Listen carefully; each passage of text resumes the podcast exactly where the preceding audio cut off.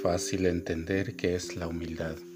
Este es el resultado de un cambio que el mismo Espíritu obra en nosotros por medio de la historia que vivimos, como le ocurre por ejemplo a Naamán el sirio. Naamán comprende una verdad fundamental. Uno no puede pasar la vida escondiéndose detrás de una armadura, de un rol, de un reconocimiento social. Al final hace mal. Llega un momento en la existencia de cada uno en el que se siente el deseo de no vivir más detrás del revestimiento de la gloria de este mundo, sino en la plenitud de una vida sincera, sin más necesidad de armaduras y de máscaras. Tomando consigo plata y oro, Naamán se puso en camino y llegó ante el profeta Eliseo.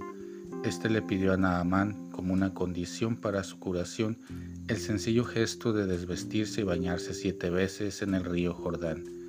Nada de fama, nada de honor, oro ni plata.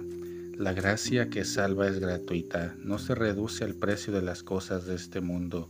Es una gran lección. La humildad de dejar al descubierto la propia humanidad, según la palabra del Señor, llevó a Naamán a obtener la curación. Discurso a los miembros del Colegio Cardenalicio y de la Curia Romana con motivo de las felicitaciones navideñas del 23 de diciembre de 2021.